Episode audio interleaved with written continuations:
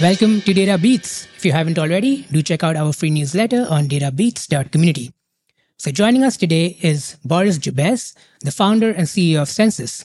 And today, Boris and I are going to talk about the rapid evolution of reverse ETL. So, hey, Boris, thanks for joining.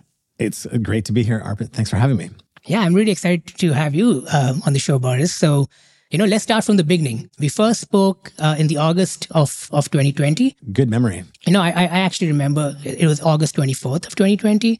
Um, and, um, you know, I was heading growth at Integromat. I remember right. telling you, you know, we were growing really fast, but our data infrastructure was too basic to support our fast growth. We didn't really have the budget for a CDP and we just set up Snowflake. You introduced me to reverse ETL.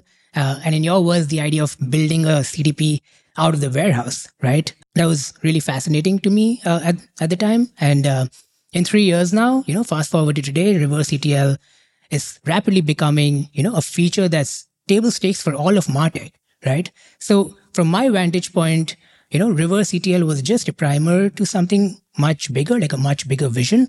So please tell us about that vision and how you and your co-founders narrowed it down to reverse ETL when you were just getting started. Yeah, yeah, that's a great Oh, it's a great story to remember how we first met and like what a different time that was uh, in August 2020, uh, just both in the world and in, in our lives.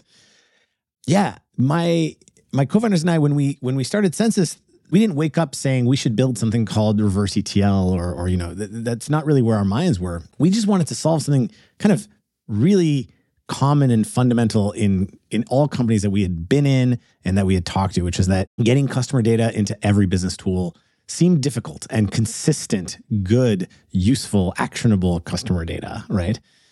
We weren't trying to say let's let's build a data pipeline company or anything like that.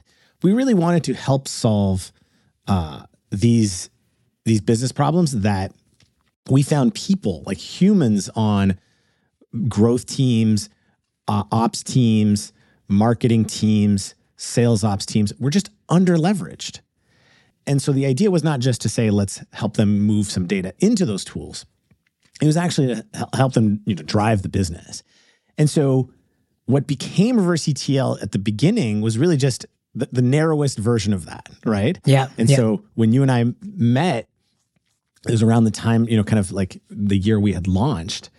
Yeah. We really enabled very specific, you know, we worked with a couple of data warehouses at the time.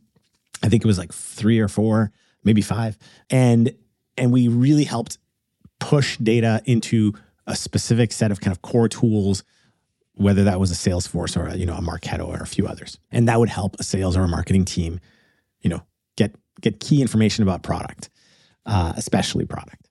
But that, that you know the goal was again not just to build a pipe was actually for us the long vision was the long term vision was always to help companies and people in companies leverage any data they have to be and make it actionable. Mm-hmm. So today, right, that that has now expanded, like you said, to kind of what you call all of Martech. It's really the entire marketing organization can be turbocharged with better data. Yeah. And then even the go to market organization, if you think of the modern kind of customer journey, it spans beyond just one department. And so getting all of those uh, departments to be able to activate on data is really, really valuable. Awesome. So now, besides the adoption of the of the cloud data warehouse, what else, in your opinion, has contributed to the rapid evolution and adoption of reverse ETL? I think there's three things that I can think of that have had, you know, an accelerating effect on on the adoption. Okay. One is kind of implied by what you said is the obvious thing. There's been 10 plus years of BI and APIs who have laid a foundation there's all yeah. this data that's sitting there, but people want to act on it, right? And Census became this missing link between, you know, having data and using data. And you can connect a, a source of truth, right, to like applications because they have an open API. So that's probably like the first basic fuel. But I think there's two other things that people don't tend to think about that have had a huge uh, kind of accelerating effect. So the first is over the last decade, the customer journey, to use, you know, kind of the, the term of art, has become tremendously more complex. Yeah. Now a, cost, a company like that sells a product on the internet, right, will have millions of users like casually, and they'll be in, you know, hundreds of countries. And here's the key: dozens of channels, right? Dozens of applications. So if 10 years ago you were running a an e-commerce website, you know, it was like direct purchase and the attribution was simple. But now take a B2B uh, sales cycle. It's multi-touch point, multi-stakeholder. If you're a consumer product, people will see 10 different ads in 10 different channels and and yep. the customer experience spans a much longer time. You might have them uh, interact with your support team and then your CS team and then your marketing team and then maybe again your sales team and then your product team. All of them will want to interact sure. with this user over a huge span of time because they start free and then they go into a paid yep. plan and then they end up in an enterprise organizational plan. These things force you to a place where I need a central brokerage of data that I can create a, a correct personalized experience. And then finally, it's less maybe exciting, but it's half, absolutely had an effect, is privacy, right? So pixels and cookies are kind of disappearing or half gone. And again, the easy mode went away, right? The easy mode of yeah. slap the Facebook pixel on your website and you're basically done is gone. Yeah. Uh, uh, and and so you you have to do something more. You have to join data from multiple sources to to do something. Yeah, um, that's awesome. We'll definitely get to privacy in a minute. Okay, so moving forward, um, I'm not fond of the term non-technical, right? Because I believe everyone who works in tech, you know, has some level of technical aptitude. And I say this because I'm extremely passionate about technologies that beat the gap between the technical and the semi-technical, right? And uh, when we spoke uh, the first time, I remember uh, when you explained to me how Census worked, I mm-hmm. remember telling you that, you know, I can learn SQL if I have a use case for it in my day to day. I just don't. Right. Um, but guess what? I, I ended up learning SQL and I think it's obviously very useful.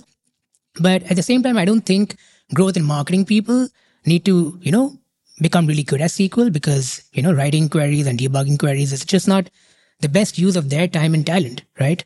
Um, yeah. So so keeping that in mind, right? How does a data activation tool like Census sort of enable these non-data people working in GTM roles? So, you know, folks like me back in the day to do more with data to power personalization across audience touchpoints. So I completely agree with you that people should be able to be successful in the in the tools and techniques that they know. It's one of the reasons we're moving beyond kind of just this idea of reverse ETL and SQL based, you know, data access. I want to make data accessible to everyone in the organization. That that has always been the goal of the company. And so Audience Hub is a point and click segmentation experience, right? Now it handles a lot of depth under the covers because our system has has a context around what is related to to to what, right? So, you know, if you have a purchases, let's call it object model versus a user object model, we can relate those two under the covers. And so there's lots of little places where even someone like you now can come in, use the the, the tooling that you as a, you know, as you say, a GTM person were most comfortable with. Yeah. But actually there's all sorts of places where you can pop under the hood here and there yeah. and and do it with a little bit of code. And so that's kind of the, the the way we're we're trying to design the product and, and reduce the kind of compromise you have to make between those two universes. And so, just uh, you know, continuing the conversation about you know how can a marketer take that actionable data um, and then you know basically put it to action in, in downstream systems and GTM tools that they use in their day to day, right, to power personalization. What does that process look like? Like, do people go inside Census and set up those things, or uh, do non-data people always wait for the data to land in their um, downstream systems? I mean, I think if if you care about improving your customer experience or, or driving growth, you, you, should not wait on anything. You should go yeah. do. And and so that's the whole point, right? Census yeah. doesn't you don't have to wait. And you can go in and do it yourself. Uh, I would say every company I've seen, you know, they use some data today, right, to to to make campaigns slightly more targeted and more personalized. It's not like people don't do anything. But often what I see is they're using maybe, you know, like 10 fields, you know, 10 columns on a customer, like, oh, they became a customer or they opened an email or they purchased an item. You know, you get some amount of, of data.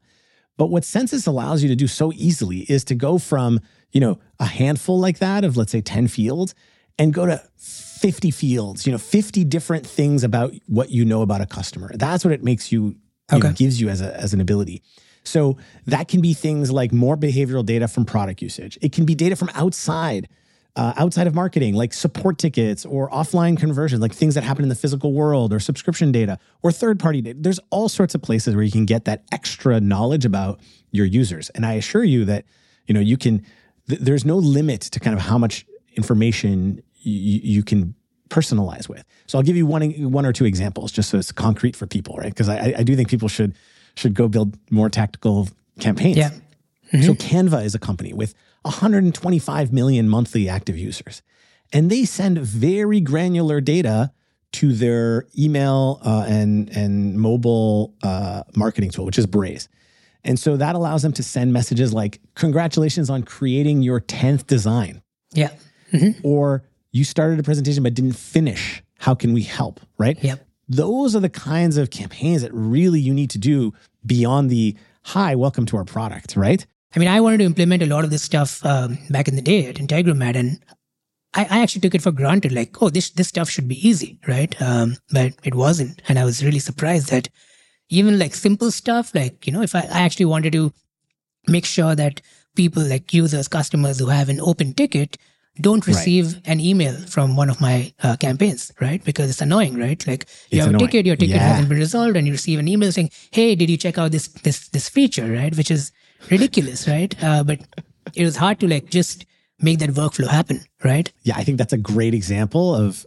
I bet you virtually no company does that, and that's crazy, right? Because I it just requires like a, yeah. one extra kind of field, right? Has open active, you know, support ticket, exactly, and then you can make a campaign on that. Yeah. That's what I thought. Like it should be so easy, but it, was, it really wasn't. You know, getting that no. data from Zendesk and, you know, sending it to Customer IO and making sure that it all works wasn't Yeah. easy, right? But it should be. It should be. So, well, this is this has been great, Boris. Um, I mean, I think we could keep talking about this, but I think it's really important to to also uh, touch upon um, privacy, right? Um, it's been three years since you introduced reverse ETL, and of course, reverse ETL relies on on the data warehouse and all the data being in the warehouse. So, you know, from a privacy perspective, what is the biggest advantage, um, and and also like the biggest downside of centralizing all the data in the warehouse? I think it's a great question, and I think I think it's only going to get bigger, right? Not just for regulatory reasons, but I think consumer secular kind of trends around people care about this. So I think the advantages, let's just list them. They are actually pretty massive to this Yeah. approach because you control all the data if it sits in your data warehouse. It is a repository that you control uh, that is unbelievably flexible, so you can build whatever rules you want. It's very easy to find all the information about a single person for compliance. So if Yeah. someone asks, What do you know about me? Well, guess what a data warehouse is uniquely good at? It's joining disparate sources of data together. Like that's you know, that's the whole point. If you did that support ticket scenario, it means you now have a, a relationship between the support tool data and the, you know, marketing tool data. Yeah. And then it's third, you know, it's much easier to delete everywhere because if you have one place to figure out what you know about a person and then they say delete me, then something like Census can come in and say, well, we can do that, right? Because we do it out of this single kind of choke point. So the advantages are really significant, I would say. Yeah. Mm-hmm. But to your point, in all things in engineering, there are trade offs. So I would say the biggest disadvantage or trade off you have to make with this architecture when it comes to privacy is it's a little subtle, but a lot of companies have historically handled permissions internally in their company by application. So whoever has access to Salesforce, they see these things. Whoever has access to Customer IO sees these things. And that was enough to kind of think about your compliance in that way. And that no longer works. So you have to do all of the permissioning inside one system, which is the warehouse. So you have to think about it kind of logically rather than physically, if that makes sense. And which is, is definitely like not a trivial problem when you start having a company with enough humans in it that can all access data. Awesome. Thank you, Boris. Um, thanks for your time, and you have a great day. Thank you. Help beat the gap between data people and non data people for good. Join us on databeats.community.